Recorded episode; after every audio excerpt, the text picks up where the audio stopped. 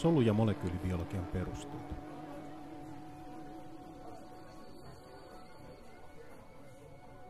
Loistavaa. No niin, me ollaan nyt vihdoinkin päästy tässä kurssissa tänne molekyylibiologian osioon, jossa ruvetaan katsoa sitten näitä erilaisia rakennusohjeita ja miten ne toimii. Niin, niin me on tässä vieressä ja, ää, kurssin toinen opettaja Jaakko Pohjoismäki, ja ruvetaan ensin miettimään sitä, että miten tämä molekyylibiologia nyt eroaa tähän mennessä, kun me ollaan käsitelty biokemiaa, ja me ollaan käsitelty siis sitä, että millaisia ää, molekyylejä meillä on ja miten niitä voidaan tutkia. Ja sitten meillä on jotain soluorganelle, ja me ollaan tutustuttu siinä, että miten voidaan soluorganelle värjätä tai, tai tarkastella niin kuin niiden välisiä vuorovaikutussuhteita niin kuin proteiinitasolla. Niin, niin, miten tämä molekyylibiologia nyt tässä näistä eroaa? Joo, tämä onkin hyvä hahmottaa, kun kerta kurssin nimi on solu- ja molekyylibiologia.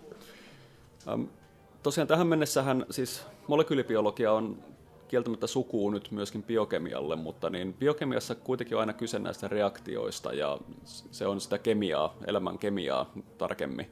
Kun tässä molekyylibiologiassa me ollaan enemmän kiinnostuneita rakenteesta, siitä, että miltä jokin proteiini tai R N A-molekyyli tai D N A-molekyyli näyttää ja miten se rakenteeseen, miten se rakenteeseen liittyy toiminta. Eli rakenne ja toiminta näissä, näissä biomolekyyleissä on se keskeinen juttu, mitä, mitä molekyylibiologiassa tutkitaan.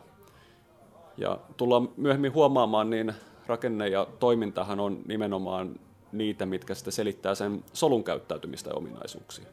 Että ne ei ole pelkästään niitä biokemiallisia reaktioita, mitä on tähän mennessä paljon puhuttu, mutta siellä biokemiallisissa reaktioissa vaikuttaa myöskin nämä rakenteelliset jutut, joihin liittyy myöskin se, että miksi entsyymi toimii sillä tavalla, kun se toimii ja katalysoi jotain reaktiota. Joo, ja eikö tähän niinku tule sitten myöskin silloin, jos ne on niinku rakenteet, niin sitten niinku näiden rakennusohjeet, eli, eli sitä varten sieltä tulee erilaiset D N A-tekniikat. Ja kyllä, ja, ja myöskin molekyylibiologian keskeisiä juttuja myöskin ymmärtää se, että miten nyt D N A-molekyylin rakenne koodaa informaatiota, jonka avulla sitten voidaan tehdä niitä proteiineja vaikka, tai muita geenituotteita.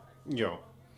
Öö, miten sitten tuossa öö, molekyylibiologian puolella, niin, niin on, onko siinä enää väliä, että me muistettaisiin, että millainen se D N A:n rakenne on? Et kun me muistetaan, että okei, se on joku kaksoiskierre ja sitten siinä on niitä jotain jotain tota, emäksiä, mutta miten se, sen D N A-rakenne liittyy sen, sen toimintaan? No, keskeisestihän siellä tulee niin kun siihen, jos ajatellaan tällaista kolmiulotteista rakennetta, se ei välttämättä kerro meille hirveästi siitä sen sisältämästä informaatiosta. Se rakenne on tärkeä sen kannalta, että miten se D N A vaikka monistetaan tai replikoidaan ja siirtyy sitten tuleville sukupolville, eli nimenomaan tämä perinnöllisyys ja, ja tota, lisääntyminen nyt liittyy mm. hyvin tärkeästi tähän rakenteeseen. Ja tämähän lisääntyminen on niinku keskeinen juttu nyt elämässä, että sen puolesta tämä D N A-rakenne liittyy, liittyy nyt tähän asiaan. Joo, itse muistan ainakin yhden, tai huomannut, että D N A-rakennetta siihen törmää vähän joka paikassa, eli tota, niin kuin tämmöistä perinteistä kaksoiskierrettä, ja aika monesti ne piirretään aika lailla hutiloiden. Kyllä. Pahimmat on ollut jossain, jossain Lego, tota, tämmöisessä Lego-pelissä, missä, missä tota, siitä puuttuu toinen juoste kokonaan, ja, ja lapset sitten ihmetteli, miksi minä riehun punaisena. punaisena Joo. asiasta.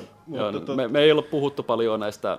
näistä tota, D N A on vasenkätistä. Jotkut kiinnostuneet voi sitä Googlella selvittää, että miltä tämä vasenkätinen D N A näyttää. Ja sitä, jos hakee D N A:ta vain kuvina tällaisina, niin se yleensä aina piirretään väärin oikeakätisenä, tai sitten, sitten on sekoitettu tämä isoja tai näiden juosteiden tota, suhteelliset välimatkat toista. Mutta nämä on tietysti tällaisia populaariasioita, mm. mihin kiinnittää huomiota, niin jos, jos on tota, asialle vihkiytynyt. Joo. Ja se on siis semmoisena kaksoisjuosteena, niin mihin se, tota, kun siinä D N A:n kahdentumisessa, niin, niin tota, miten, siinä, miten se tapahtuu niin kuin käytännössä? Onko siinä erilaisia malleja, miten se, miten se voisi toimia?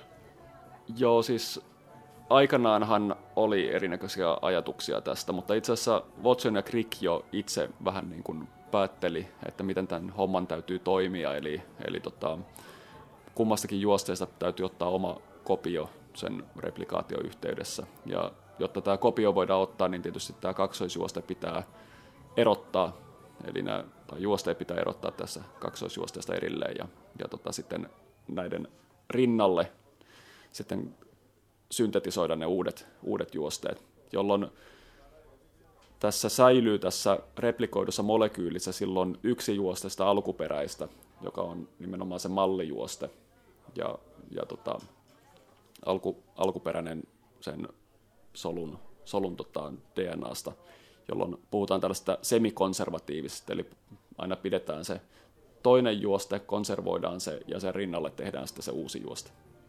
Joo, ja se onnistuu sen takia, että sen rakenne on juuri se, mikä se on, eli siellä tietyt emäkset menee vastakkain. Aivan, eli tietysti se juosteet rakentuu, tai se uusi juoste kootaan siihen vanhan rinnalle emäspariperiaatteella, eli, eli se on niin kuin komplementaarinen tälle, eli se ei ole suinkaan niin kuin identtinen kopio johtuen tästä D N A:n suunnasta. Joo, mutta usein tuollaisessa molekyylibiologian käytännön työssä niin me ei olla niinkään kiinnostuneita aina siitä, että millainen se kaksoiskierteen hieno rakenne on, vaan, vaan sieltä ruvetaan lukemaan ne yksittäisiä emäksiä tai, tai niiden, niiden tota, ketjuja. Niin miten tää, mihin se perustuu? Joo. Tämä on hyvä pointti. Siis tähän oikeastaan kaikki, kaikki tota, nykytutkimus nojaa siihen, että miten se D N A koodaa informaatiota ja, ja tota, kuinka me pystytään tulkitsemaan sitä sen koodaamaan informaatiota, ja sitten myöhemmin nähdään, että me pystytään myöskin muokkaamaan haluamalla tavalla tätä. Eli tämähän ei ole siinä rakenteessa niinkään. Toki riippuen siitä, että millainen emäsjärjestys siinä D N A-juosteessa on, niin se kyllä vaikuttaa sen kaksoisjuosteen ominaisuuksiin, eli se voi olla tiiviimpää. Tällaiset G C-parit, niin ne muodostaa paljon kovemman niin kuin koska siinä on kolme vetysidosta yhdessä, niin se, se on paljon tiukemmin tavallaan kiinni se kaksoisjuoste, mikäli siinä on paljon, paljon tällaisia G C-pareja. Ja vastaavasti, jos on paljon A T-pareja, niin se on löyhemmin kiinni, ja se on silloin tämä kaksoisjuoste esimerkiksi sulatettavissa alhaisemmassa lämpötilassa ja niin poispäin. Ja näillä on niin kuin toki merkitys sen rakenteen kannalta, mutta varsinaisesti se niiden nukleotidien tai näiden D N A:n koodan emäsjärjestys määrää sen, että että mitä se koodaa. Ja jotta tämä saadaan selville, niin meillä, meidän täytyy jotakin lukea tämä emäsjärjestys, ja tähän on olemassa erinäköisiä menetelmiä, joista, joita sitten, joista puhutaan tarkemmin sillä biotekniikka-osiossa. Joo, tuota, tuo oli ihan hyvä, seitsemän minuuttia.